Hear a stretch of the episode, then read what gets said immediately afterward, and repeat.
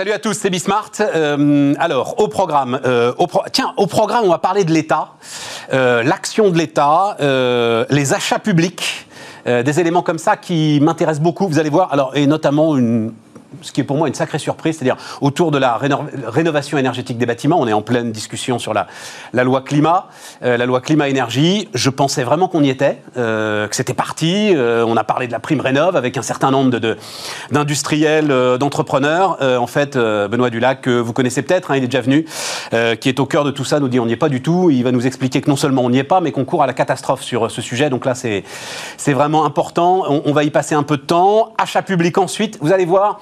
Euh, en gros, on va réagir euh, toute l'affaire autour de Mathieu Gallet, je ne sais pas si vous vous souvenez de ça, euh, ancien dirigeant de l'INA, puis de Radio France, condamné donc pour n'avoir pas respecté les règles des achats publics.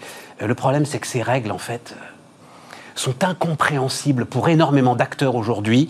On parle quand même de 90, 100, 110. En fait, personne n'en sait rien. Est-ce que vous vous rendez compte de ça? Combien l'État achète-t-il aujourd'hui quand on prend l'ensemble de ces structures publiques et parapubliques? Personne ne le sait. Voilà. Donc ça nous fait deux beaux sujets. Et puis ensuite, euh, nos aventures d'entreprise comme d'habitude. C'est parti, c'est Bismart.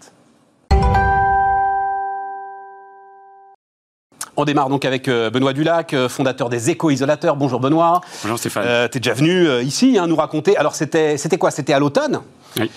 Où, pour le coup, j'avais l'impression, je crois que tu avais l'impression aussi, que euh, les choses étaient en place, qu'on avait, enfin, c'est quand même, c'est le premier chantier de France quand même hein, euh, qui est devant nous, euh, avec plusieurs milliards d'euros disponibles pour la rénovation énergétique des bâtiments. Et là, tu me dis, on n'y est pas. Six mois après ou cinq mois après, on n'y est pas. Qu'est-ce qui se passe? Alors, en effet, on n'y est absolument pas. Et ce qui se passe, c'est qu'il y a 5 millions de passoires thermiques en France. Ouais elles doivent être rénovées au plus vite puisque ce sont celles qui émettent le plus de gaz à effet de serre dans l'atmosphère. Elles sont évidemment habitées par des ménages en situation de précarité avec des revenus modestes. Et euh, il faudra en rénover au moins 500 000, avoir des rénovations performantes pour au moins 500 000 par an. Si on veut être au rendez-vous des objectifs que le gouvernement s'est fixé lui-même. Hein, s'est fixé lui-même et a affiché euh, au monde. Hein, euh, make the planet great again. Absolument, absolument. Et c'est minimum 500 000 rénovations thermiques complètes par an il s'en fait aujourd'hui moins de 50 000 par an. D'accord. Et plutôt 20 000. D'accord. Et Mais c'est pour ça qu'on a réformé euh, l'ensemble des systèmes de subvention qui permettent de déclencher euh, la mécanique et le cercle vertueux. En effet, sauf que ce qui a été déclenché a été une catastrophe industrielle à date. Hein. C'est-à-dire que, par exemple, ma prime Rénov, qui devait distribuer 200 000 primes en 2020, on a distribué moins de 55 000 des bugs à répétition, euh, des problématiques sur le site internet, des restrictions sur les aides parce qu'il y a euh, de mauvais coucheurs qui se précipitent sur des marchés parce qu'il n'y a pas assez de contrôle. Résultat, au lieu de développer la filière, systématiquement, on met le couvercle sur les aides parce qu'on n'arrive pas à juguler euh, les éco-délinquants. Donc on en est, alors tu dis 50 000, c'est quoi ce chiffre de 50 000 C'est le chiffre déclaré. C'est toujours l'Agence nationale euh, de, l'amélioration de l'habitat, l'ANA, qui s'occupe de cette prime rénov. C'est une émission euh, du ministère de la Transition énergétique, c'est l'un des services. Pourquoi? C'est un goulet d'étranglement, c'est-à-dire elle n'arrive pas elle-même en fait à distribuer l'ensemble des primes, non. dont pourtant elle a les enfin, elle a les fonds. C'est ça le, elle n'a pas réussi à les distribuer parce qu'elle a mis en place un nouveau système qui fondamentalement est plutôt bon, sauf que euh, toute la mécanique, le process, l'IT derrière n'a pas fonctionné. Il a été mis en place beaucoup trop tard. Le Covid n'a sans doute rien amélioré, mais problème d'IT très fort. Encore hier, on avait la moitié des particuliers qui n'arrivaient pas à se connecter à la plateforme Internet. Est-ce que c'est juste une question de temps, Benoît?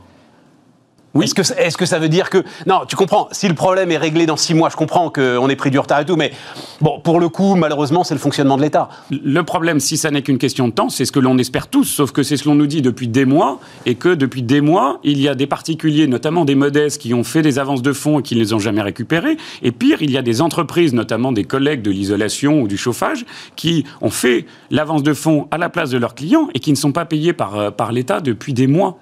Ouais, c'est ça. Et donc, ça, c'est un vrai frein aujourd'hui au développement, euh, au développement de l'offre. C'est-à-dire qu'on est sur donc chantier gigantesque. Hein, euh, on reprend euh, effectivement, comme tu l'as dit, 5 millions de logements, 500 000 logements. Donc, faudrait finalement multiplier par 10 l'ensemble du rythme sur lequel on est. Et autour de toute façon, et ça je crois qu'on avait parlé ensemble, autour de toute façon de ce chantier, de ce plus grand chantier de France, on a d'ores et déjà un problème de compétences. De toute façon, ce rythme de 500 000, il est intenable, même si l'ANA fonctionnait correctement. Euh, il est intenable en l'état. Et deuxième problématique apparue récemment, il y a un axe sur lequel une filière de l'isolation. Il faut comprendre que l'isolation, en fait, c'est un nouveau métier. On remplace les chaudières depuis des années, mais isoler des maisons, en fait, c'est un métier qui est relativement récent. Donc il y a toute une filière à construire. Et la filière, elle a commencé à se construire il y a quelques années avec le lancement des offres d'isolation des combles à 1 euro. Alors ces offres, présentaient euh, des défauts euh, initiaux, c'est-à-dire qu'il n'y avait pas suffisamment de contrôle. Et donc, des entreprises peu vertueuses se sont engouffrées dans le dispositif, mais il y en a aussi beaucoup de très vertueuses et qui ont formé leurs équipes, qui ont embauché partout en région, qui ont créé de l'emploi et qui ont commencé à se structurer pour répondre à ce marché. Le schéma s'appelle le coup de pouce isolation. Ça a permis d'isoler entre janvier 2019 et décembre 2020 1,5 million de maisons. C'est la première fois qu'on arrivait à industrialiser quelque chose. Imparfait, certes, mais on commençait à, l'industrialiser. On avait mis en place des systèmes de contrôle, beaucoup trop tardifs, mais dès qu'ils ont été mis en place, on a écarté tous les mauvais. Les contrôles qualité qui sont réalisés depuis, ils montrent des travaux qui sont globalement excellents. Et Là, il se passe quoi? L'État nous annonce par le biais euh, du ministère de nouveau que la cinquième période de C2E qui va démarrer bientôt, on va casser, on va faire disparaître ce coup de pouce isolation. Ce coup de pouce isolation qui devait s'arrêter à la fin de l'année, on dit finalement il s'arrête pas au 31 décembre, il s'arrête au 30 juin. Et donc toute la filière qui est en cours de construction et qui s'était appuyée sur l'isolation des combles, sur l'isolation des sols pour préparer la suite. La suite, c'est quoi? C'est l'isolation des façades, c'est l'isolation des toitures. C'est plus complexe. Il faut un peu de temps pour accompagner les entreprises pour y arriver. On est en train de complètement euh, la mettre par terre. La question, c'est si on met par terre ces entreprises. on verra après la question. Mais d'abord, pourquoi? Mais on est Enfin, c'est quoi le sujet? C'est pour privilégier, parce que toi-même, tu te fais vraiment le, le, le, promoteur de la rénovation globale. Donc, donc c'est pour privilégier la rénovation globale, qui est effectivement la seule qui soit vraiment efficace, hein, si on veut euh, lutter contre le réchauffement, qu'on arrête ce coup de pouce isolation des combles? C'est l'idée, mais, ce que, mais on le fait de manière... Euh, beaucoup trop radicale. Et l'approche globale, euh, on en fait depuis 10 ans, nous, dans le groupe. depuis 2011, on fait des bouquets de travaux très complets. C'est, c'est très complexe. Hein. Mais bien sûr. Et donc, avant que la filière soit suffisamment mature pour réaliser 500 000 rénovations globales par an, il faut lui laisser le temps, il faut l'accompagner, il faut l'aider. Et c'est sûrement pas avec des schémas, et on a vécu que cela en 2020, de on lance un système, on l'arrête. T'as un autre exemple? Attends, non, parce que moi, ça m'intéresse. Ben, vas-y, vas-y, vas-y, vas-y, on est là pour euh, mettre le truc sur la table. Action Logement. Action Logement, organisme paritaire qui euh, annonce euh, qu'il va financer la rénovation énergétique des logements des salariés du privé à revenus modestes lance un dispositif qui est extrêmement bénéfique sur de l'approche globale, très largement. On a fait des milliers, il y a eu des dizaines de milliers de dossiers réalisés, et tout d'un coup, début décembre, tout est bloqué. Et depuis, bah, grosso modo, il ne se passe plus rien. Nous, Donc finalement, Action Logement ne euh, bah, participe pas à la rénovation. Bah, on ne sait pas. On, tu sais... on a, c'est, plus de 50 000 particuliers qui ont des dossiers euh, chez Action Logement et qui aujourd'hui on ne sait rien. Mais il y a des gens qui ont avancé de l'argent là, non, c'était tout payé par Action Logement quand même. C'était très largement payé. Il n'y a pas eu d'avance de de fonds. Mais euh, pour les entreprises qui ont travaillé avec Action Logement, c'est un investissement commercial et marketing pour euh, les chantiers tombent pas tout seuls, les devis. Et donc c'est un investissement lourd. Et aujourd'hui. Et puis il y a peut-être des gars, il y a peut-être des entreprises qui ont embauché des gars euh, en fonction de ces chantiers, qui ont bah, commencé à aller. Et toi le premier, voilà. Ça a, été, notre cas. C'est un excellent, c'était un excellent dispositif. Ça permettait enfin de faire de l'approche globale avec des restes à charge faibles. Parce qu'imaginez qu'un ménage modeste ou très modeste va être en capacité de sortir un reste à charge important aujourd'hui, alors que les banques refusent de les financer, ça ne peut pas fonctionner. Donc on est obligé pour l'isolation d'avoir des systèmes de subvention qui sont très incitatifs. Absolument. Le marché du chauffage, c'est un marché de rénovation. Tous les 15 ans, la chaudière tombe en panne, il faut la remplacer. L'isolation, il n'y a aucune obligation à isoler sa maison. Donc s'il n'y a pas un système très incitatif, les Français ne passent pas à l'acte. Le coup de pouce isolation, ça mettrait qu'il y a une incitation, ça fonctionne. Action logement, ça a montré quand il y avait une incitation, on pouvait faire de l'approche globale. Sauf que derrière, crac, encore une fois un dispositif. Alors peut-être que ça va se débloquer, mais on n'en sait rien, ça fait déjà deux mois aujourd'hui. C'est dingue. C'est dingue. Alors, c'est là qu'on en arrive effectivement à le, sujet, c'est-à-dire euh, une filière, euh, tu dis toi-même, hein, la jeune filière de l'isolation est en passe en fait d'être étouffée, condamnée, étouffée par les pouvoirs publics alors qu'on en a justement dramatiquement besoin si on veut aller au bout de ce rythme dingue de 500 000 rénovations par an. En effet, euh, si on continue à avoir des schémas euh, qui euh, démarrent, s'arrêtent et, et, avec lesquels les entreprises en fait ne peuvent pas investir dans le temps, euh, faire d'isolation, par exemple, des façades par l'extérieur, c'est toute une technicité. Il faut former les équipes, il faut acheter des échafaudages. Il faut échafauder une maison. L'échafaudage, ça coûte 20 000 euros, grosso modo. Donc, si tu veux faire 100 maisons par mois, euh, ça nécessite des investissements colossaux. On est incapable aujourd'hui, en tant qu'entrepreneur, de, faire de prendre des décisions rationnelles avec un environnement économique qui change tous les deux mois et demi, tous les trois mois. Ce faisant, on n'arrivera jamais à rénover thermiquement nos maisons. Le bâtiment en France, c'est 45% de l'énergie consommée. Non, non, ça, j'ai, alors, j'ai pas de doute avec ça et le truc, il est fait. Ce qui me sidère, Benoît, dans cette histoire, c'est que et je comprends même à la limite, tu vois, euh, euh, Bercy cynique, euh, qui essaye d'aller gratter dans les coins 10 euros par-ci, 1000 euros par-là. Mais c'est même pas le sujet, là. C'est juste des ronds qui rentrent pas dans des carrés, c'est juste des tuyaux qui ne se branchent pas, et, et, un système Quoi, il n'est pas contrôlé en fait ce système, c'est ça En effet, moi je pense que le sujet principal, c'est un déficit de contrôle. À partir du moment où on est sur un schéma très incitatif, des entreprises de, de petites vertus vont s'engouffrer dans le marché. Ça a été le cas avec la pompe à chaleur en 2007, les panneaux photovoltaïques en 2008. Souviens-toi, il y a beaucoup de crédits d'impôt et ça a attiré tous les, tous les margoulins ça va être le cas sur l'isolation et ça l'a été quand c'est gratuit. C'est pour ça qu'il est indispensable de mettre des schémas de contrôle dès le lancement d'un nouveau schéma de subvention, pas six mois plus tard, pas un an plus tard, dès le départ.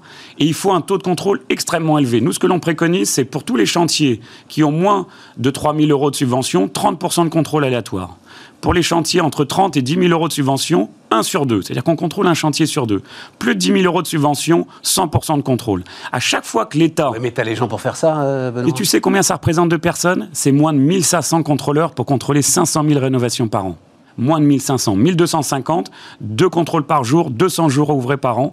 1250 contrôleurs et tu contrôles 500 000 rénovations énergétiques en France. Est-ce que c'est un sujet? Et à chaque fois qu'il y a eu des contrôles qui ont été mis en place, parce qu'il y en a eu. Surtout que tu pourrais faire faire ça en plus par euh, délégation de services publics, par des assureurs, par des agents généraux. Il y a des tas de gens en fait qui sont tout à fait disponibles pour aller faire euh, enfin une pige. Euh, il y a des sociétés dont c'est le métier aujourd'hui. en plus, il y a des sociétés dont c'est le métier. tout à fait. Le problème, c'est la règle. Hein. c'est qu'en fait, on, définit, on ne définit pas en amont un référentiel de contrôle et le taux de contrôle exigé d'abord arrive en général beaucoup trop tard et beaucoup trop faible. Mais 100% de contrôle sur 10 000 euros de subvention, on sort tous les marlous du marché. Surtout qu'on parle de. Alors, parce que j'ai dit, il y a de l'argent. Euh, en fait, moi, j'ai ce chiffre en tête, mais je crois qu'il sort de la Convention citoyenne. C'était 13 milliards et demi d'euros. Je ne sais plus ce qui représente ce chiffre de 13 milliards et demi. Euh, tu, as, une excellente mémoire, bravo. 13 milliards, c'est ce qu'il faudrait pour arriver à financer les 500 000 rénovations par an. Voilà, Aujourd'hui, il y en a sur le marché de la rénovation thermique des bâtiments, grosso modo 5 milliards.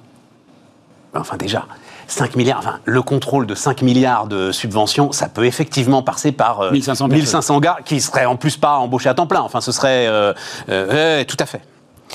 non, non, mais alors, mais très bonne réponse. Sauf que quand je parlais de contrôle, je parlais pas de ça. Je parlais d'un contrôle, c'est-à-dire à un moment une prise en main de l'ensemble de ce dossier, de ces chantiers sais par une tutelle, par quelqu'un, en fait, euh, que vous ayez un référent, quelqu'un qui soit capable d'expliquer pourquoi tel dispositif s'arrête, pourquoi tel autre va commencer, qui vous donne une forme de visibilité.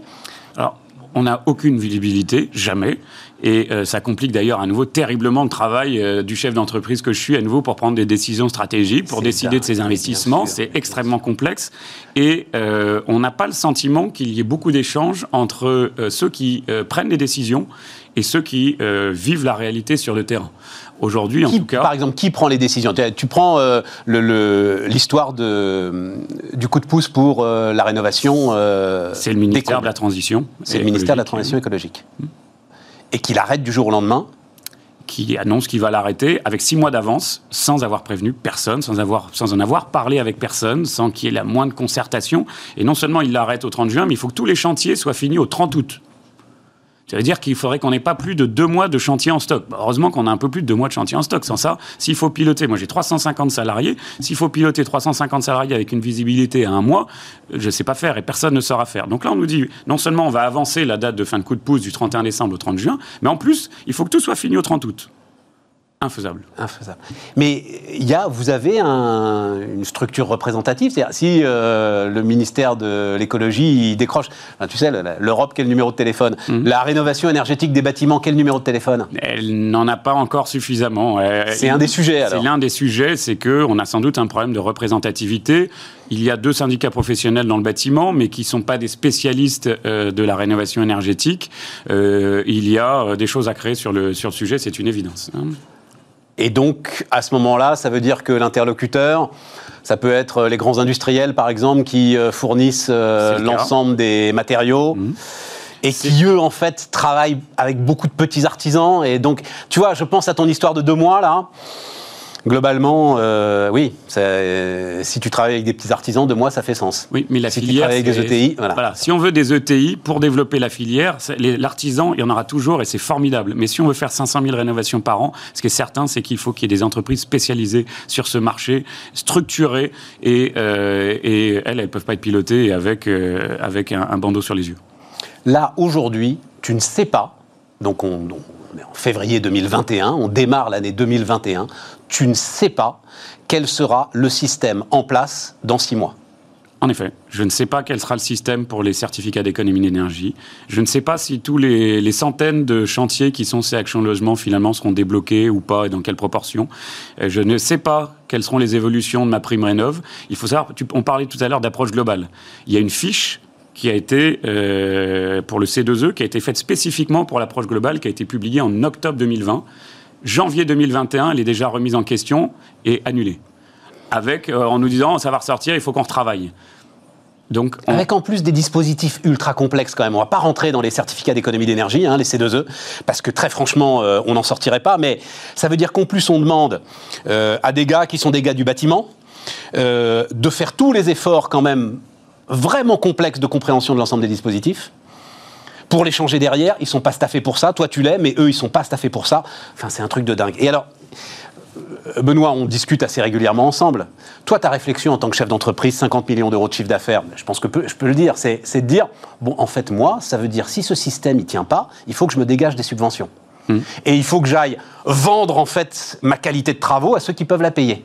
En effet. Et là, on rentre dans un cercle vicieux terrifiant, finalement. Dans un cercle vicieux terrifiant parce que les passoires thermiques ne seront jamais traités. Et voilà. Les 5 millions de passoires thermiques, c'est rarement ce qu'on appelle nous les classiques, c'est-à-dire les, les, les, gens qui ont les plus aisés, qui ont le plus de revenus, qui vivent dedans. Mais évidemment. Et pourtant, ce sont elles qui sont les plus émettrices de gaz à effet de serre. Hein. Et t'arrives, non, mais, mais, mais même au-delà de ça, au-delà même sans le gaz à effet de serre, t'arrives sur euh, euh, euh, ce paradoxe ahurissant. On va avoir un choc énergétique de toute façon. La facture d'électricité, la facture d'énergie, elle va augmenter.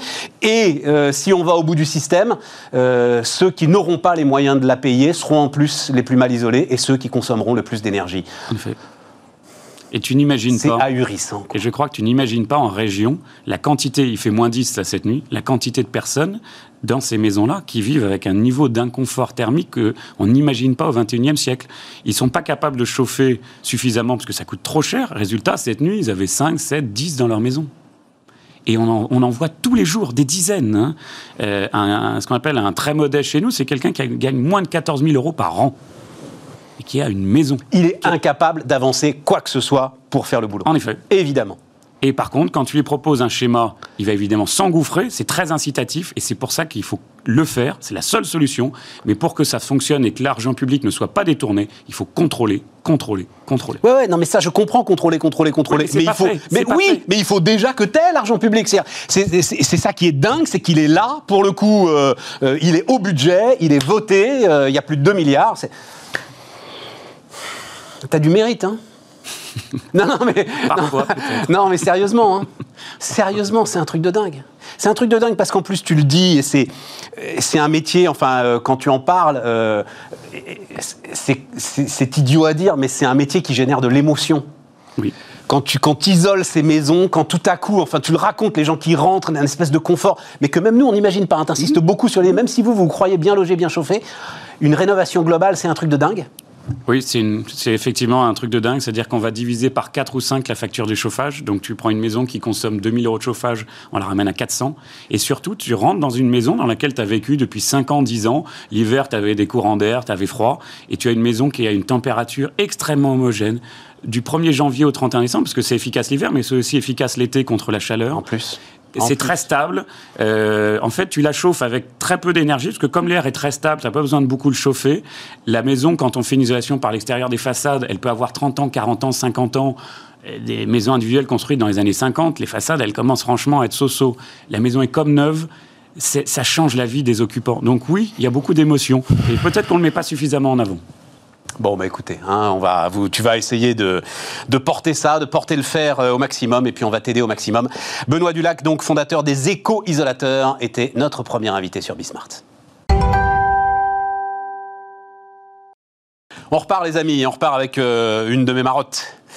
Euh, ouais, je suis passionné par euh, ce sujet. Euh, j'en parle à peu près. Euh, alors là, là, je me suis un peu calmé, mais il y a un moment, Cyril Pierre de Gaillard donc est avec nous. Bonjour Cyril Pierre. Bonjour. fondateur donc de Rocket School. il y a un moment, j'en parlais quasiment tous les jours. Depuis en fait que j'avais eu le, le, plaisir et le bonheur d'animer une rencontre virtuelle évidemment, mais organisée par France Num. Euh, sur donc euh, l'agence qui s'occupe en fait hein, en partie de la digitalisation, notamment des TPE, des petits commerces, etc. Sur euh, bah, justement sur ce sujet, sur aujourd'hui essayer d'accélérer notamment la digitalisation des artisans, des commerces, les mettre sur Internet, les aider à faire leur site, les aider à vendre à distance, les aider sur le, le click and collect. Et l'une des représentantes de France Num, je te raconte le truc très très vite, ça avait fait tilt dans ma tête. Je me dis, mon Dieu, si j'avais pas 50 ans, j'aimerais faire ce métier me disait en fait, on voudrait former, et tu vas voir, on voudrait former des couteaux suisses du digital ou du numérique. Et le gars, il est dans un quartier, il est dans son quartier, dans son quartier, et il s'occupe de 10, 12, 15 commerçants. Et donc, euh, il a son volant de clientèle, euh, il s'occupe de leur site internet, il s'occupe de euh, gérer l'ensemble de, leur présence sur les réseaux sociaux, de leur marketing, de l'idée que, mais bon Dieu, si vous n'avez même pas les emails de vos meilleurs clients, qu'est-ce que vous voulez faire le jour où il y a une fermeture, etc. etc. Je disais, bon Dieu, quel métier génial. Voilà. Et euh, je vois Rocket School et je me dis, tiens, ces gars-là, ils doivent. Euh, Tout à fait. Ils doivent former à ce genre de métier. Il y a énormément d'opportunités et on peut parfois voir le numérique comme une crainte. Mais on peut aussi voir ça comme une opportunité. Ça, il, y a, il y a encore des gens qui le vivent comme une crainte. Moi, j'ai pas l'impression là. On le voit un peu moins. Euh, on se demande comment faire, mais, mais je crois que chacun a compris qu'il fallait plonger dedans, c'est ça C'est peut-être ça, effectivement. Les gens se demandent comment faire. Et, et, et, Rocket School, nous, on forme justement sur ces métiers d'acquisition de clients. Parce qu'en France, on est connu pour avoir les meilleurs ingénieurs, on, a, on sait produire. Et il y a énormément, avant j'étais directeur général adjoint d'Epitech, on, a, on fournit énormément de Epitech, profils c'est une des grandes écoles du digital euh, historique. Voilà. Tout à fait. Une excellente école. On forme quasiment 5000 personnes par an. Enfin, enfin c'est une très belle école. Et en fait, en France, on a de quoi produire. On a des informaticiens, on a des ingénieurs, on sait produire. Mais quand on parle d'un bon vendeur, à qui on pense? Est-ce qu'on pense à un Français? Non, on va penser à un Américain. Les Américains sont connus pour le business. Nous, en France, on n'est pas connus pour ça. Et du coup, il y a une opportunité de dingue parce parce qu'en fait, ils ont il y a dix ans, la façon dont ils ont fait le commerce aux États-Unis a beaucoup évolué et aujourd'hui, les startups américaines et les belles startups françaises utilisent ces méthodes. Donc, on a des méthodes complètement nouvelles. Il y a un livre qui s'appelle The Predictable Revenue qui a été écrit par Aaron Ross, qui, qui commence à dater un peu, mais qui explique comment est-ce qu'on fait pour passer à la vente 3.0, à la vente d'aujourd'hui, à la vente des startups où on utilise le numérique. On n'a plus de bottin. Mais aujourd'hui, il y a plein d'outils, il y a plein de façons pour mieux identifier ses clients, pour trouver leurs contacts, pour les appeler personnellement, pour les engager plus facilement. Et tous ces métiers, aujourd'hui, sont en tension, en tension énorme. Déjà, les commerciaux, c'était en tension. Aujourd'hui, avant de venir, j'ai regardé sur Pôle emploi 50 000 offres. À fond. 50 000 offres de postes et, l'ensemble des, des, professionnels de la vente disent qu'il en manque 200 000. Et de l'autre côté, on a quasiment enfin, 3 millions de chômeurs. C'est, je trouve ça horrible de me dire que d'un côté, il y a des gens qui pourraient bosser, qui souvent ont envie de bosser, de l'autre côté, il y a des boîtes qui n'arrivent pas à recruter. Et le concept de Rocket School, c'est, c'est un peu de faire le trait d'union entre ces deux mondes. Entre les gens qui ont envie de bosser et qui ont la personnalité pour être des bons vendeurs, des bons growth hackers, je vais utiliser deux, trois gros mots, hein, mais des, bons dans le marketing, la croissance. dans le digital, qui vont chercher la croissance. Ouais, mais quand on emploie des mots comme ça, tu vois, euh, alors j'adore moi, hein, le revenu prévisible, euh, growth hacker, euh, etc. Mais alors pour le coup, ça, ça peut un petit peu inquiéter. Celui qui est assis, parce que ce que je comprends moi, et c'est super intéressant, c'est qu'en fait, et, alors on est au cœur du truc, c'est-à-dire, alors tu dis toi, 3 millions de chômeurs, ok, moi, je pense plus à euh, les cohortes euh, de gamins qui euh, sortent aujourd'hui de l'enseignement. Donc, c'est combien on dit le- Allez, 150, 200 000 gamins qui sortent, pas forcément décrocheurs d'ailleurs, hein, mais avec des formations à la noix, quoi, voilà, et qui sont pas en, en lien avec le marché du travail. Et toi, ton idée, c'est- des cours en mode commando, c'est ce que je comprends bien. D'ailleurs Rocket School, c'est voilà, c'est ça tombe très, très- c'est ça, c'est trois mois de cours. C'est l'idée. En fait, on est sur on a, en fait, on a trois étapes. La première, c'est identifier les, les profils qui ont toutes les chances de réussir, et on le fait avec des tests de personnalité. Soft skills, ça c'est très à la Tout mode. à fait. Ce que nos amis, amis américains appellent les soft skills. Si t'as pas de là- diplôme, c'est pas grave. Tout à fait. Et ce qui fait que dans nos profils, on a autant des bacs moins 3. J'ai un légionnaire qui avait 10 ans d'expérience, qui avait que le brevet, qui a fait la formation, qui est en CDI aujourd'hui, comme un vulcanologue qui a un bac plus 8 et qui trouve pas de boulot. Donc on identifie sur la personnalité des gens qui ont toutes les chances de réussir. En plus, alors que ce soit le légionnaire ou le vulcanologue, à la machine à café, ça doit être top quand même. C'est-à-dire, les deux, ils ont des histoires Ils ont à des belles histoires à raconter. Je referme la parenthèse. Vas-y, vas-y, vas-y, continue. Et en fait, grâce à la personnalité, on va être capable, on utilise un outil qui s'appelle Assess First, on est capable de savoir, on va chercher pour des commerciaux des gens qui aiment bien aller vers les autres. C'est ce que tu appelles ton algorithme anti-chômage, là? Une partie de l'algorithme anti-chômage, tout à fait, est basée sur une société qui s'appelle Assess First, qui est un outil qui est très bien, qui permet de faire du recrutement prédictif. Et ça, c'est Et la- donc ça, c'est des gars qui en fait ont toutes les capacités pour s'intégrer dans des équipes, pour euh, euh, pour bosser. Simplement, il n'y a pas eu la bonne rencontre au bon moment. euh, voilà, ça s'est pas fait. Alors le gros problème dont on parlait tout à l'heure, c'est en fait les gens qui sortent même d'études. Aujourd'hui, c'est quoi les métiers que vous connaissez? On parle de growth hacker. Personne va connaître. Et mais growth hacker, c'est un hybride entre le geek et le marketing qui va être au service de la croissance de l'entreprise. Mais il n'y a pas grand monde qui connaît. Et surtout pas quelqu'un qui a 22 ans et qui a fait un cycle classique. Donc le problème, c'est qu'on ne connaît pas ces métiers. Et grâce à la personnalité, nous, on est capable de lui dire, ah, tu vois, toi, t'aimes bien aller vers les autres, t'es persévérant, tu pourrais faire un bon commercial, un business développeur. Mais les gens connaissent pas ce métier. Quelqu'un qui est, curieux, qui aime bien creuser, qui, aime bien chercher, qui, aime bien faire les choses en gros, pas forcément dans le détail, donc il va creuser 10 trous plutôt qu'un. Ben, on va lui dire, toi, tu pourrais être growth hacker. Tu vas pouvoir, t'as un côté curieux, tu vas chercher plein de petites pistes pour trouver de la croissance. Et une fois que tu en as trouvé quelques-unes, tu creuses à fond. Cyril Pierre, il y a, alors Epitech, bah, pour le coup, euh, ça m'amène euh, à la fameuse école 42 de, de Xavier Niel, c'est-à-dire c'est le gros sujet aujourd'hui. Vous, vous adressez aussi à des gens, euh, alors je pense toujours aux gamins qui peuvent avoir aujourd'hui 20-25 ans. En fait, en plus, ils sont, euh, pour beaucoup d'entre eux, dégoûtés des études. Euh, Il y a une sorte de euh, culture de l'échec qui s'est installée en eux. On leur a dit qu'ils étaient bons à rien, globalement, ou on leur a fait comprendre qu'ils étaient bons à rien. Donc il faut lutter contre tout ça, quand même. C'est vrai. Et c'est pour, pour ça on a on est sur une approche où typiquement on a des locaux, les locaux de Rocket School dans chaque ville où on est, on est dans des incubateurs, on est entouré de start-up. Ce qui fait que des gens à qui on aura dit tout le temps t'as pas le droit de réussir, ils vont entendre des gens dire tiens j'ai levé, tiens j'ai vendu, tiens j'ai vendu un nouveau client et ils entendent ça toute la journée. Ce qui fait que pendant trois mois donc ce, ce stage commando avant qu'ils arrivent en entreprise, ils entendent que des gens dire on réussit ils vont, on travaille avec l'incubateur HEC. Donc ils bossent pour des startups d'HEC. Donc sur leur CV, ils mettent HEC. On les fait bosser avec Google, ils ont des, des certificats Google. Donc ces gens qui avant n'étaient pas forcément très visibles deviennent visibles. Trois mois de commando et après tu les plonges tout de suite euh, dans l'entreprise. C'est ça. Ça, hein, euh, en alternance. On a deux possibilités. On a soit CDI, 15% de nos profils, Au soit bout de trois mois déjà, les mecs ils. Alors CDI, les- c'est que 15% parce que c'est quand même, on arrive sur des jobs qui sont Ouais, sur des enfin, salaires euh, entre 35 et 45. Euh, 15%, c'est beaucoup au bout de trois mois de formation, dis Du donc. coup, il faut que ce soit des gens costauds déjà. Ouais, c'est ça, Donc on a des gens costauds qui, à qui en fait on rajoute une petite couche qui était peut-être déjà des bons commerciaux, on rajoute la couche numérique Ok. 3.0. Ok. Et ceux qui sont un peu moins à l'aise, on leur laisse, ils sont 4 jours sur 5 en entreprise, donc c'est beaucoup de startups, mais pas que des startups qui veulent développer leur croissance, qui leur font confiance.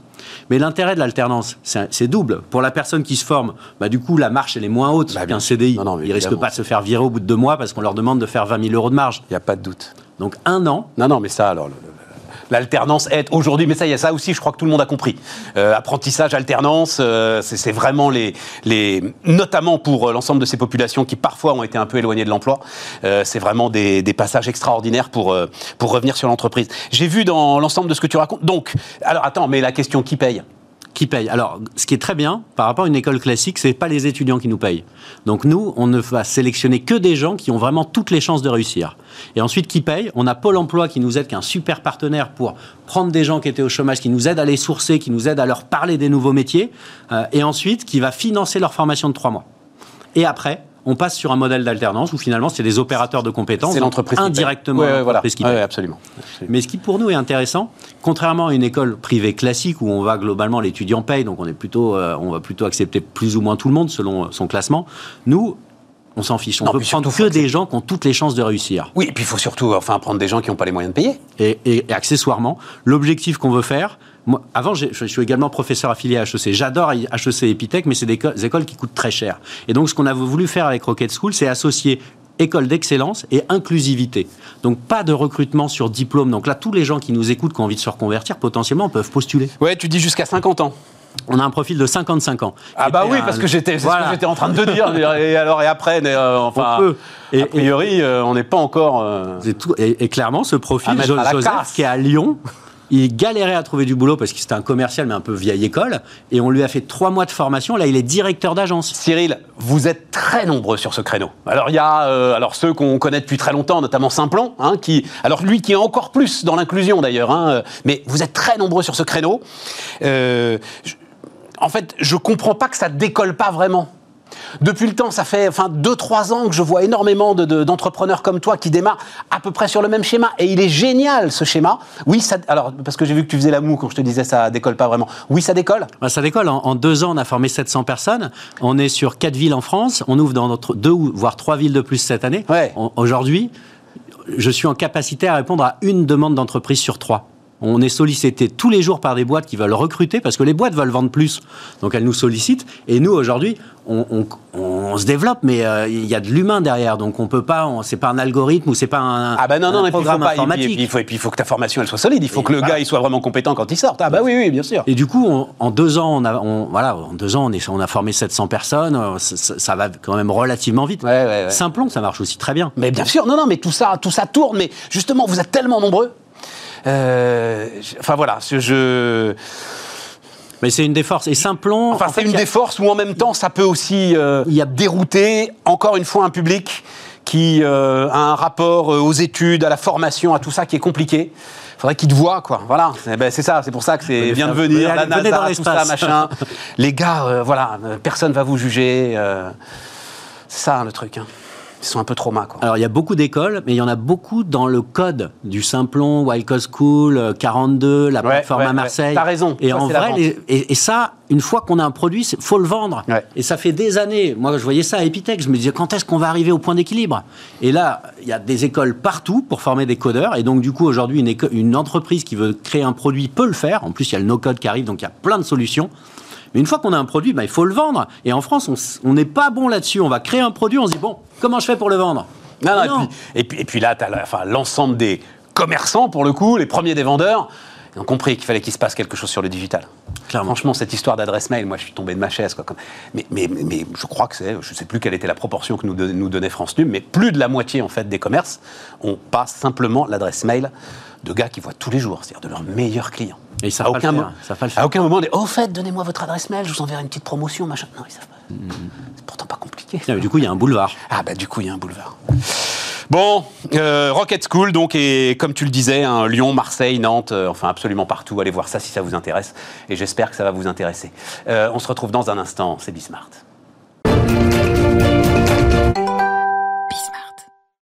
On repart les amis, on repart avec euh, Olivier Weinstock, euh, Agile Buyers. Bonjour Olivier. Bonjour Stéphane. Tu vas venir nous voir régulièrement, euh, Olivier. T'as eu Ah, la, ah bon la- la bonne idée Bah, bah, bah, bah, Le mec, enfin, genre, euh, ah bon, c'est une surprise, comme si on n'en avait pas parlé et tout. Non, mais euh, Bismart, c'est la chaîne de la transparence. On est d'accord.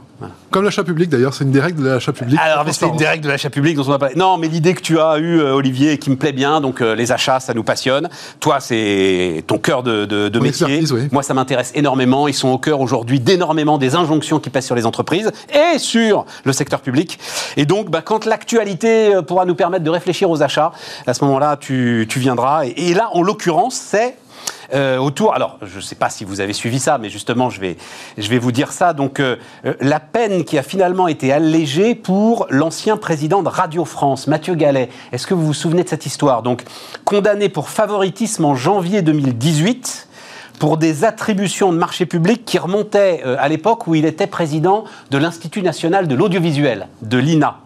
Donc condamné pour avoir commandé près de 400 000 euros de prestations à deux sociétés de conseil sans avoir respecté les règles des marchés publics. Euh, alors pour l'un, c'était pas de mise en concurrence. Et pour l'autre, c'était euh, alors l'autre c'était le cabinet euh, Roland Berger qu'on connaît bien. Enfin, je sais jamais si on dit Berger ou Berger d'ailleurs. Enfin, vraiment gros cabinet. Appel d'offres beaucoup trop court. Appel d'offres de 5 jours. C'est ça. Euh, alors d'abord, il a quand même écopé d'une peine de prison. Alors d'abord, euh, ça lui a, ça l'a obligé à partir de la tête de Radio France. Surtout, et ça, voilà, c'est ça. Oui, enfin quand même un an de prison avec sursis. euh, quant à ça derrière toi, c'est chaud quand même, je pense. Mais il l'a pas eu. Voilà. Donc il avait d'abord écopé d'une peine d'un an de prison avec sursis. Euh, finalement, donc elle est, elle est levée en appel. En revanche, son amende est portée de 20 000 à 30 000 euros. Et alors, et ça nous rentre dans le, le sujet qui t'intéresse. Je cite son avocat. Tout ce qui a trait à l'intentionnalité de la peine a disparu. Il ne reste que les erreurs de procédure. C'est ça. Et c'est ça qui t'intéresse, euh, Olivier. Pourquoi? Ben, ce qui est intéressant, c'est que se poser la question, c'est le cas de Mathieu Gallet, il va faire un peu jurisprudence dans les esprits. Qu'est-ce qui se passe? On est en train de dire qu'il ne s'est pas enrichi, qu'il n'a pas fait une action qui était mauvaise pour l'entreprise qu'il dirigeait. Par contre, il n'a pas suivi la procédure. Ouais. C'est vrai. Ouais. Il n'a pas suivi une procédure. Mais on n'a pas dit que ça avait causé du tort à l'entreprise pour laquelle il bossait. En d'autres termes, euh, aujourd'hui, je vais faire simple. Vas-y, non, Les- mais on a, on a 9 minutes. Les acheteurs- d'être un peu compliqué. Les acheteurs publics, ils fonctionnent sur une triptyque. Le premier, c'est le juridique. Avoir un juridique qui soit nickel. Le deuxième, c'est la performance économique. Et le troisième, c'est la performance opérationnelle. Donc, en d'autres termes, ce qu'ils achètent, il faut que ça respecte les codes des marchés publics, Ouais. qui peuvent être compliqués. Ouais. Il faut qu'il y ait un intérêt économique, donc qu'ils aient fait un appel d'offres, par exemple, pour avoir la meilleure offre financière. Et il faut que ça fonctionne bien, que ça s'utilise bien. Eh bien, le problème, c'est que la dérive qu'on peut avoir, c'est que les dirigeants publics vont avoir peur que du juridique. Parce qu'en l'occurrence, Mathieu Gallet, il s'est fait dégommer sur un sujet juridique. Sans doute que c'était la meilleure performance économique, je ne sais pas, ou euh, opérationnelle. Donc tout le problème, et Ouais, moi, c'est ce C'est ce que les mecs soient tétanisés. Voilà. Et il y en a qui sont tétanisés. Et pourquoi ça me gêne? Parce qu'on voit que depuis 5 ans, en termes d'achat public, il y a des procédures, des façons de travailler qui sont de meilleure en meilleure, qui sont de plus en plus professionnelles. Et les gens pensent pas qu'au juridique, et enfin, les acheteurs publics, et les bons acheteurs publics pensent de plus en plus à la partie opérationnelle et la performance économique. Sauf que la performance économique, c'est nos sous. D'accord Ah, mais, mais- mais- mais c'est- même, le sujet de tous les sujets quand on parle de la dépense publique. C'est ça. C'est pas le sujet, c'est est-ce qu'il y en a trop, pas assez et tout. Ça, c'est un sujet idiot. C'est quelle efficacité elle a, cette dépense publique. Voilà le sujet. Donc, voilà, ce que j'espère, c'est juste qu'il n'y aura pas une. que ça va pas marquer les esprits. Alors, ça se finit bien, mais malgré tout. Enfin, y ça se finit bien, non, parce qu'il a perdu son poste. Mais, alors ça. quand même, attends. Alors, deux choses. D'abord, premier point, j'ai découvert grâce à toi. Euh, on va voir un petit, un petit graphe là, euh, parce que euh, tu me dis, attention, c'est des, c'est des montants super importants, C'est c'est euh, 10% du PIB, et tout, je dis 10% du PIB, machin. Donc je vais regarder, moi, euh, bon vieux journaliste, je vais sur la base de l'État, le, le graphe va arriver, enfin j'espère qu'il va arriver, puis s'il n'arrive pas. Voilà, je vais sur la base de l'État, chiffre clé, machin, Bercy, enjeu d'achat public, 90 milliards d'euros. Je te dis, bah Olivier, non, c'est c'est 3% du PIB, quoi, c'est pas là. Et tu me dis, non, euh, ça là, donc j'ai ministère, euh, j'ai établissement public et organisme, j'ai hôpitaux, j'ai collectivité territoriale. Ça, c'est qu'une partie du gâteau. Ça, c'est qu'une partie du Je vais gâteau. t'expliquer pourquoi. Déjà parce que cette analyse, ces chiffres, je les connais bien, c'est du déclaratif. Numéro un, toutes les commandes en dessous de 90 000 euros ne sont pas, commandées- sont pas là-dessus. Donc autant un ministère a peu de commandes en dessous de 90 000 euros, autant Ah bah collectivité territoriale, hôpitaux. euh, ils ont que ça. Ouais. Donc on oublie. D'ailleurs, pour les collectivités territoriales, il y a une autre étude qui a montré justement que les 20 milliards qui sont là sont plutôt 80 milliards. Voilà. Mais c'est pas possible. Mais si, parce qu'ils ont qu'une petite dépense. Mais c'est énorme, les, les collectivités territoriales. mais je veux bien que ce soit. Moi, c'est pas, c'est pas sur le Les montant. C'est qu'on sache pas. C'est que Bercy, dans les documents officiels de vote du budget, te met 20 milliards d'euros d'achat des collectivités territoriales, et que le gars qui est le praticien dit non, c'est sans doute plus. Tu vois, c'est pas deux fois plus, c'est quatre fois plus. Hum. Et, et alors, ce qu'on retrouve, c'est qu'il y a tellement de- de- d'acheteurs publics, c'est tellement varié. On a certains des ministères, mais on a des conseils régionaux, on a des petites mairies, des grosses mairies, on a des organismes publics ou parapublics, je ne sais pas, SNCF, RATP. Ces gens-là euh, suivent une commande publique. Ils suivent un- le même processus d'ailleurs que, que Mathieu Gallet. que Mathieu Gallet, le même. Donc, en fait, c'est extrêmement large. Ces chiffres, par exemple, il- il- il- effectivement, il manque une partie. Mais en tout cas, Ah bah non, mais si t'es vraiment sur euh, 10% du PIB, hein, c'est, c'est pas Mais- 89 milliards, c'est 270. Donc, mais, euh, mais qu'on soit à 3, 4 ou 5, on est en train de dire que ça a quand même un impact fort Ah bah, sur euh, le PIB. Ah voilà. super important. Après, le sujet. on ne doit pas être loin d'avoir le même âge. On a tous vu, moi, ce qui a été pour moi l'un des documents journalistiques les plus spectaculaires de ma carrière. Est-ce que la cassette mairie, ça te dit quelque chose? Tout à fait. Voilà, je le dis très très vite. Hein, euh, attribution des marchés publics dans les Hauts-de-Seine. Et on avait un entrepreneur, avant son suicide, qui enregistre une confession incroyable où il raconte comment euh, il euh, surfacturait l'ensemble de ses marchés pour ensuite envoyer des commissions et des rétrocommissions vers le RPR. Euh, Urba Graco avec le Parti Socialiste, c'était la même chose. Hein. Et là, on est au cœur des années 90. Bon. Tous les gens qui font aujourd'hui ces règlements, ils restent aujourd'hui traumatisés par ça. C'est exactement ça. Euh, C'est exactement ça. Il y a encore le traumatisme des problèmes sur les travaux en années 90 ou même de la gestion des déchets. Et ça, complètement traumatisé précisément euh, le législateur Ah français. oui, mais c'est pas mal quand même, non euh, Alors, non, mais c'est très très bien, c'est très très bien qu'est-ce contrôle. Maintenant, il y a une disparité euh, en, Europe. Je prends un exemple. Aujourd'hui, en France, c'est du pénal euh, de faire une erreur. En Allemagne, ça ne l'est pas. Voilà. Alors, il y a encore des amendes, mais il n'y a pas du pénal. Donc, on est, on est tout à fait d'accord. Le fait qu'on, qu'il n'y ait plus de, qu'on évite que l'argent soit jeté par les fenêtres, d'une part, dans le bon prix, c'est quand même pas une mauvaise idée. Et le fait qu'on évite la corruption, évidemment que c'est important. Et évidemment que euh, ces règles sont bien faites pour ça. Maintenant, il ne faut pas que dans la façon dont on dépense les deniers publics, il n'y ait que cette composante-là. Il faut qu'il y ait un, ce, ce triptyque. Les, les règles, elles ont du bon. Elles sont fondamentalement bonnes. Je vais juste là-dessus. Les règles sont fondamentalement bonnes. D'abord, elles permettent l'accès à tous à la commande publique. C'est des très bonnes règles. Il y a un deuxième point, c'est la transparence. Ça veut dire que quand il y a eu un appel d'offres, on peut connaître qui a gagné et pourquoi.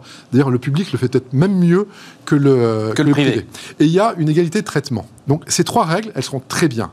Le seul problème qu'on a, c'est que la règle s'applique de la même façon qu'on soit une grosse entreprise ou une petite mairie.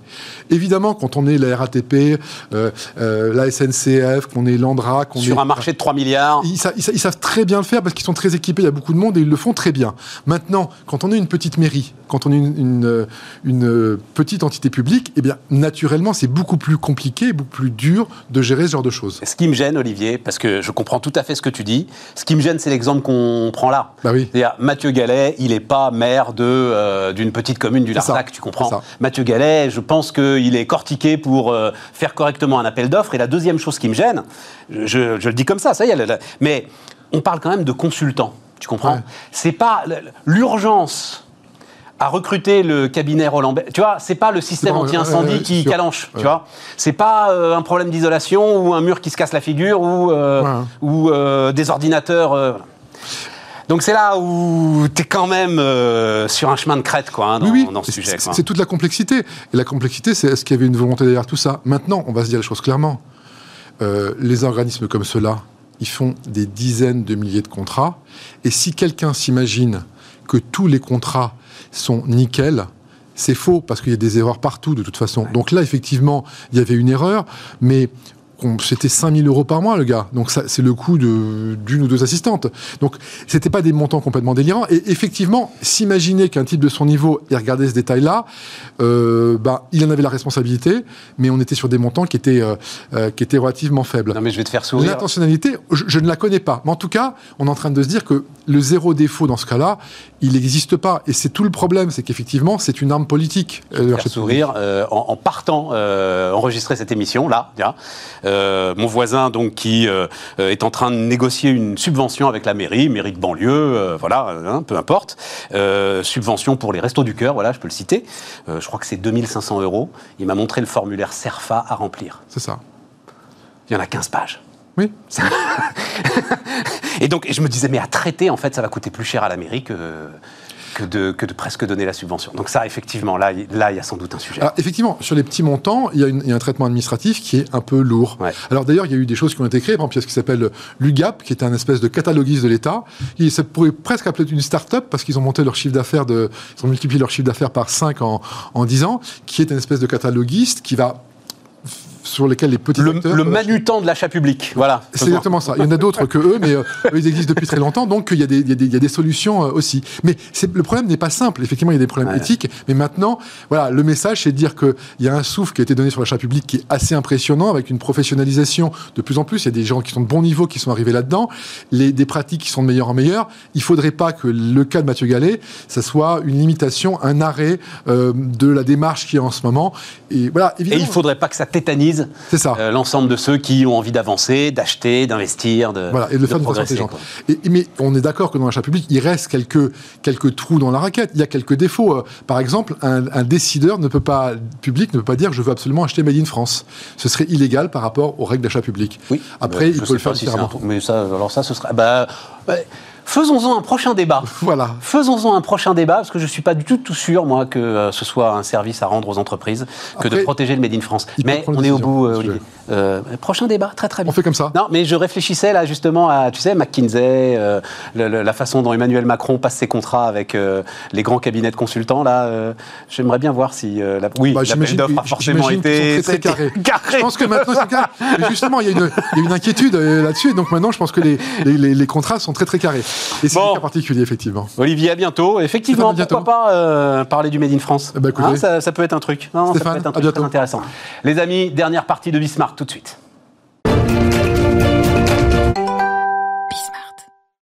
On termine, les amis. On termine avec euh, Romain Révéla, fondateur de Hapital. Bonjour Stéphane, ravi Happy. d'être là. Ah ben, et alors? Moi aussi, ravi que vous soyez là. Happy Hôpital, c'est ça le truc, hein, euh, Romain Alors il y a un jeu de mots en effet sur euh, happy euh, pour apporter du sourire dans un endroit où c'est pas forcément euh, évident. Euh, mais ce n'est pas que l'hôpital. Attends, moi, d'abord un truc. Alors, on va, on va raconter euh, pourquoi on a besoin. Enfin, en fait, le truc qui m'intéresse beaucoup, c'est l'efficacité du privé. Mais attends, comment est-ce que quelqu'un qui a fait donc Polytechnique, École des Ponts, McKinsey, le cabinet de consultants que maintenant tout le monde connaît, c'est le cabinet préféré de la République, c'est fournisseur du président de la République. Comment est-ce que tu arrives sur l'hôpital? Alors il y a en Normalement, effet, euh, c'était ingénieur, la Polytechnique, École des Ponts, etc. Enfin, tu devrais être. euh, Bah, ça déjà, il y a, je pense, aujourd'hui une vraie école pour euh, entreprendre et, et pour euh, bah, apprendre à une vision 360 de certaines problématiques. Donc ça, je pense que le passé, que ce soit les études ou le travail, m'a beaucoup aidé pour bah, justement bah, être confronté à un environnement qui peut être très complexe. Après, pourquoi à l'hôpital? Bah, En fait, Parce que tu es dans euh, le service, il n'y a rien d'industriel dans l'hôpital. y a, alors il y a de la- beaucoup de techniques euh, et il y a beaucoup de complexité euh, sur ce secteur-là. Et comment on y est arrivé? Bah, Tout simplement, en fait, avec mon associé, on a été euh, d'anciens aidants. On a été confrontés à la maladie, que ce soit à l'hôpital. D'anciens aidants, tu veux dire? Oui, d'anciens aidants, tout à fait. Euh, et donc, bah, on a constaté que finalement, c'était en 2012 à l'époque, qu'il y avait vraiment encore beaucoup, beaucoup de choses à faire. Certes, il y a une excellence médicale en France. Je pense qu'elle a fait la une, la une des journaux, Ouais, encore ouais, une fois, ces fait. derniers mois, et on peut en être fier. Mais où il y a vraiment, en fait, beaucoup de choses encore à faire et à apprendre sur euh, bah, le service, la qualité de service au sein euh, de Ben, ces environnements. c'est pour ça que tu es là. On a vu les deux. C'est- On a vu effectivement l'efficacité du système, le dévouement des gars, etc. Et en même temps, la rigidité de ce même système et la difficulté. Enfin, que les gars se retrouvent avec des blouses en plastique, euh, enfin en sac poubelle. Moi, je suis tombé des nues. Et donc, c'est là qu'on se dit, il y, a il y a forcément des, des, des- des choses qui ne s'imbriquent pas correctement. Euh, parce que c'est pas, c'est même pas un problème de moyens quand on se retrouve avec euh, un sac poubelle pour euh, s'occuper des gens. On est d'accord. c'est, qu'à un pas- moment, C'est pas évident, c'est sûr. voilà, Ouais. c'est qu'à un moment la fluidité du système Mm. n'est pas. Et donc toi, c'est, vraiment sur la fluidité du système que. Bah, nous aujourd'hui, on intervient euh, donc Capital, euh, on est vraiment dans la e-santé euh, et on accompagne aujourd'hui euh, 400 euh, partenaires euh, sur la partie innovation. Donc on est à la fois hôpital public, mais on est aussi un peu dans le privé et aussi sur les EHPAD. Ouais. Euh, donc ça c'est vraiment on a un, un panache en fait d'intervention qui est, qui est assez large aujourd'hui Euh, et on va venir traiter quatre problématiques. Alors vas-y, vas-y, quatre problématiques. Euh, la première, c'est vraiment bah, essayer de digitaliser au plus les parcours des patients. Donc là, on voit euh, Doctolib l'a beaucoup fait sur euh, justement ville-hôpital euh, et la consultation, mais il y a encore beaucoup de choses à faire. Alors c'est quoi par exemple? Qu'est-ce que tu peux digitaliser? Sur cette partie-là, on vient nous, on a des solutions de e-parcours. Toute la partie préadmission en ligne, donc ça, c'est faire euh, bah, la paperasse en fait pour pouvoir rentrer à l'hôpital. Aujourd'hui, il faut aller à un guichet à l'hôpital, c'est physique, euh, et donc là, on vient digitaliser pour pouvoir le faire de chez soi facilement. Donc on apporte de l'efficience et de l'expérience. Euh, on fait aussi, on aide énormément dans le lien avec les complémentaires santé. C'est aujourd'hui encore très papier, par téléphone. Donc là, on met à disposition aussi des outils. Euh, et une des demandes de confort qui est la première aujourd'hui d'un patient, c'est d'être seul dans sa chambre. Donc sur la chambre individuelle, bah, aujourd'hui, on a développé aussi une solution digitale qui permet de se dire, bah, avant euh, d'arriver à l'hôpital, je peux faire euh, confirmer à l'hôpital est-ce que je souhaite ou pas une chambre seule, faire le lien avec sa mutuelle. Pour En mode billet d'avion, là, alors. alors c'est pas Pré-réservation, je pré-réserve mon ouais. siège. Ouais, Voilà. c'est vraiment pas une Oui, mais là, c'est une question. que- Là, là tu peux pas. C'est une question de place, de place disponible. J'imagine que les chambres individuelles. Alors aujourd'hui, elles sont en effet en général toutes occupées. Ouais. Euh, mais en fait, il n'y a pas de. En fait, alors il y a. n'y a pas de gestion prévisionnelle, tu de veux dire il y a pas de gestion prévisionnelle, on va dire, des demandes. C'est-à-dire qu'un patient qui en fait la demande ou celui qui en fait pas la demande, finalement, il va, la pièce, elle est jetée en l'air et euh, il sera mis ou pas en chambre individuelle. Et donc, il y a pas de. Il y a beaucoup de frustration. Ouais, coup, mais comme tu le dis toi-même, tout le monde euh, en fait la demande. Tout le monde a envie d'avoir une. Alors c'est Chambre individuelle. c'est le cas, mais aujourd'hui c'est aussi il y a une autre problématique, c'est que c'est payant. Ouais. C'est une prestation qui est proposée par l'établissement. D'accord. Sauf s'il y a une raison médicale où là, euh, c'est pris en charge par la sécurité sociale. Mais en fait, aujourd'hui, il y a quand même un sujet de euh, pouvoir bah, euh, distinguer qui en fait vraiment la demande ou pas par rapport à des enjeux financiers que peuvent connaître les établissements. Euh, et donc là, là-dessus, nous, on vient à la fois améliorer l'expérience des, euh, des patients, mais aussi euh, traiter des sujets bah, d'efficience. Et donc tout ça, ça part des établissements de santé. C'est-à-dire, il faut que tu ailles en fait digitaliser les établissements de santé Oui, tout à fait. Ouais. Donc on vient digitaliser les processus. pour donc que nous, eux-mêmes euh, ensuite puissent proposer ce parcours client euh, C'est ça. totalement Et digital. nous, on a, euh, enfin, on a développé une approche qui est euh, vraiment, on ne vient pas transformer des outils qui peuvent avoir historique, on vient vraiment se pluguer sur ces outils-là ça, c'est la clé. et vraiment faire la passerelle entre bah, l'expérience patient d'un côté, qui est notre spécialité, euh, et la complexité qu'on peut retrouver dans un, un hôpital à travers nos outils digitaux. Euh, on est un des premiers acteurs à avoir aussi euh, bah, des- suivi le patient euh, de son entrée à sa sortie. Aujourd'hui, on a un suivi du patient euh, sur toute son hospitalisation pour le compte des hôpitaux, Euh, et on peut justement bah, au bon moment lui proposer euh, euh, que le- soit de remplir euh, Je, un- alors, un euh, je dois dire, tiens, par exemple, ça, j'ai décroché le, le dossier médical euh, personnel. Il Mm. existe ou il n'existe pas, en fait euh, on Alors, euh, cette Alors le dossier médical, euh, euh, le, le DMP aujourd'hui, euh, c'est quelque chose qui existe mais qui a beaucoup de mal à se développer, qui est en train de se développer de plus en plus. En fait, c'est ce que tu fais Euh, finalement. Alors nous non, on n'est pas sur la partie médicale, on est vraiment nous sur des aspects administratifs et confort. D'accord. Euh, tout à l'heure, tu disais euh, happy, happiness. Ouais, ouais, tout à fait. On est vraiment tourné, nous, on veut vraiment transformer l'expérience du patient à l'hôpital. Donc ça, c'est à la fois la digitalisation, mais aussi bah, son expérience à travers le service. Et ça renforce l'efficacité des hôpitaux, ça? Et aujourd'hui, oui, ça renforce l'efficacité puisque bah, on va nous travailler sur le sujet. on a des gains d'efficience donc euh, sur la partie coût parce qu'aujourd'hui beaucoup de choses sont faites euh, à la main et donc euh, là-dessus il y a des enjeux de coût, mais aussi de recettes parce que for- ils ont des choses qui, des prestations qu'ils n'arrivent pas forcément à bien mettre en avant. C'est en moyenne aujourd'hui un million d'euros qu'on apporte à un hôpital Des partenaire. prestations qu'ils n'arrivent pas à mettre en avant. Attends, ça m'intéresse, ça. Bah, aujourd'hui, il y a bah, la chambre individuelle, ça c'est Ouais. une prestation. Il y a des lits accompagnants, des repas accompagnants. Donc il y a finalement pas mal de choses. L'hôpital, il a en lui-même des moyens de développer, alors pardon d'en parler, son chiffre d'affaires. Tout à fait. ouais. C'est un des éléments et c'est une des clés depuis bah, plusieurs années hein, des Alors qu'on a hôpitaux. l'impression euh, que c'est un système, euh, pardon d'utiliser le terme, je vais a le dire soviétique, quoi. C'est-à-dire en gros tout le monde euh, logé à la même enseigne. Non, c'est plus le cas aujourd'hui, même pour l'hôpital public. Ça a beaucoup évolué. ouais. On dit, nous, ça fait maintenant un peu moins de 10 ans qu'on est sur, sur l'hôpital et donc il y a quand même eu beaucoup d'évolutions sur le sujet euh, parce qu'il y a aussi un enjeu d'attractivité de l'hôpital et donc à un moment donné, euh, euh, aujourd'hui, le patient euh, devient dans certains cas aussi un peu un consommateur et donc euh, il faut aussi lui apporter du service de qualité. Et c'est finalement, nous, on a fait des études sur ça. Aujourd'hui, quand on va à l'hôpital, on va dire qu'on a été finalement bien soigné pas pour des questions médicales, parce qu'on ne sait pas juger l'excellence médicale, mais parce qu'on a eu soit une bonne information du corps médical, soit une bonne expérience, euh, et plutôt sur des aspects justement non médicaux. Et toi, tu peux renforcer des choses comme ça, l'information du corps médical, des choses Alors comme nous, ça on n'est pas sur l'information Ouais, euh, voilà, du corps médical, nous, on est vraiment sur l'expérience Ouais. euh, en termes de service et euh, de mettre à disposition bah, tout un écosystème qui a autour de ces hôpitaux. Alors voilà, c'est ça. Il y a aussi disposition de- cette, de- de- autour de l'hôpital, euh, finalement, il y a euh, des commerces, il y a des offres de services, Tout à fait. et le lien ne se fait pas forcément. Et historiquement, bah, le lien, euh, le lien se faisait pas euh, du tout. Tout à l'heure, vous parliez achat public, mais en fait, c'est une vraie complexité pour euh, un petit partenaire qui est à côté de l'hôpital que de contractualiser aussi avec euh, un hôpital public. Donc nous, on vient jouer aussi justement ce rôle euh, bah, d'intermédiaire de qualité. On va pouvoir bah, encapsuler finalement toute cette complexité administrative d'un marché public. et donc ça, on a été référencé nous dans une centrale d'achat. Et ensuite derrière, on a, on fait nous, ben, on, aide justement tous ces partenaires à monter sur notre plateforme. et après, on analyse bien sûr tout ce qui est qualité. Le fleuriste qui est à côté de l'hôpital. Bah, du coup, il peut travailler pour nous désormais. Et, alors, mais ça se passe comment? Le patient, il a sur son mobile ou sur une tablette? Euh, les références du fleuriste à côté, et si personne lui apporte des fleurs, il peut en acheter lui-même. Alors du coup, euh, au-dessus, non, mais c'est bien quoi. Pour finir sur justement comment fonctionne Apital, pour bien expliquer justement cette partie-là. Donc on a tout le sujet e-parcours. il reste trois minutes, hein, donc. Euh, et, et, après, on a la partie clairement sur les plateformes de coordination. Donc on a des plateformes de coordination, et donc là, c'est un site web où le, patient va pouvoir en effet bah, faire sa commande. Le proche aussi va pouvoir passer commande. Donc là, et nous, on va se charger de la livraison en chambre. Et ça, on le fait à l'hôpital. Mais aujourd'hui, et ça, ça a été aussi un des gros enjeux pour nous euh, en 2020 pendant la crise sanitaire, dans les EHPAD. On s'est beaucoup développé euh, sur le sujet des EHPAD, où on a désormais euh, ce qu'on appelle, c'est notre plateforme, c'est Apidom. On vient coordonner tous les acteurs aussi sur, pour les personnes âgées, qui était un gros manque en 2020, où là, on voit qu'il y a vraiment beaucoup de choses à faire.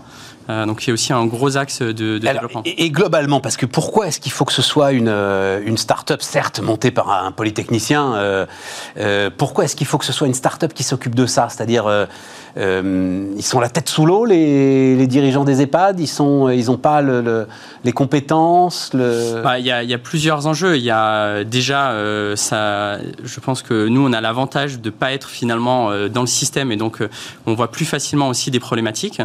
et après, il y a un vrai enjeu, et notamment sur les EHPAD, d'effet d'échelle, euh, qui est majeur. C'est-à-dire qu'un petit EHPAD, finalement, va jamais pouvoir euh, se payer et développer. Euh, en fait, nous, on a investi énormément dans la technologie aussi, hein, et c'est quand même des choses qui coûtent beaucoup d'argent et qu'il faut l'adresser en grand nombre. Donc, il y a un vrai enjeu que ne peut pas adresser finalement un petit établissement. Et même un hôpital public, aujourd'hui, n'a plus les finances pour développer en interne. Et derrière, alors pour le coup, c'est comme pour Doctolib, mais vous êtes un petit peu concurrent Enfin, il y a des. On est plutôt complémentaires. Euh, oui, puis voilà, des petits champs de vraiment euh, sur le, la Mais c'est la même chose. C'est-à-dire, à partir du moment où vous êtes rentré dans l'hôpital, vous avez une barrière à l'entrée extraordinaire parce que. Euh, personne ne viendra jamais vous sortir, personne ne viendra jamais prendre votre place. Hein. La meilleure barrière à l'entrée, pour nous, c'est la qualité de service pour les usagers. Donc, c'est celle sur laquelle nous, on est vraiment focalisé. en tout cas, c'est sur ça là que nous, on se focalise. Je pense que c'est le secteur le plus dur dans lequel entreprendre. Hum. C'est vrai. Je crois. En tout cas, on ne se repose pas sur nos lauriers. Ça va très, très on bien. Continue à, on continue à, écouter l'écosystème. C'est un système. combien, combien d'établissements là euh, de santé Aujourd'hui, on a 400 euh, établissements partenaires. Et, ça représente combien de malades qui, euh, je ne sais pas, chaque année utilisent les services d'Apital Alors sur les services d'Apital, on a plus de, c'est quasiment un million de personnes qui font appel à nos services sur sur une année. et l'ensemble des, c'est un peu plus de 3 millions de patients qui passent dans les hôpitaux dans lesquels on est. Merci infiniment Romain, Romain Revella, donc le fondateur de Apital qui était notre dernier invité. Demain, c'est Aurélie Planex et nous, on se retrouve lundi. Bonne soirée sur Bismart.